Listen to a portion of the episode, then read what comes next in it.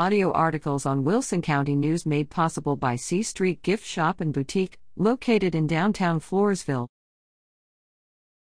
Biden plans to pay four hundred fifty thousand dollars to separated illegal alien families.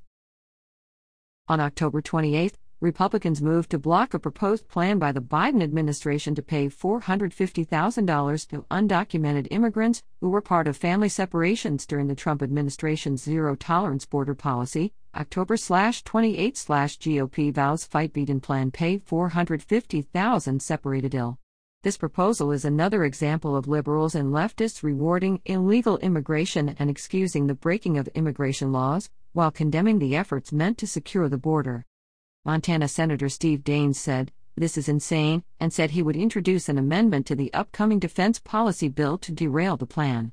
Other Republican lawmakers should close rank and oppose this reparation for undocumented immigrants who abuse their children.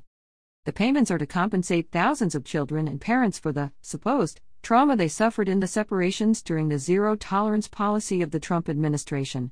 For undocumented immigrant families that jumped the border without permission, the adults went to jail, and the children had to be separated. American families endure the same separation when an adult goes to jail and the children are separated.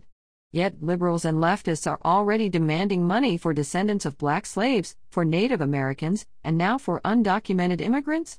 When does this victim card end? The families would not have been separated if they had entered legally and followed the proper procedures for legal immigration.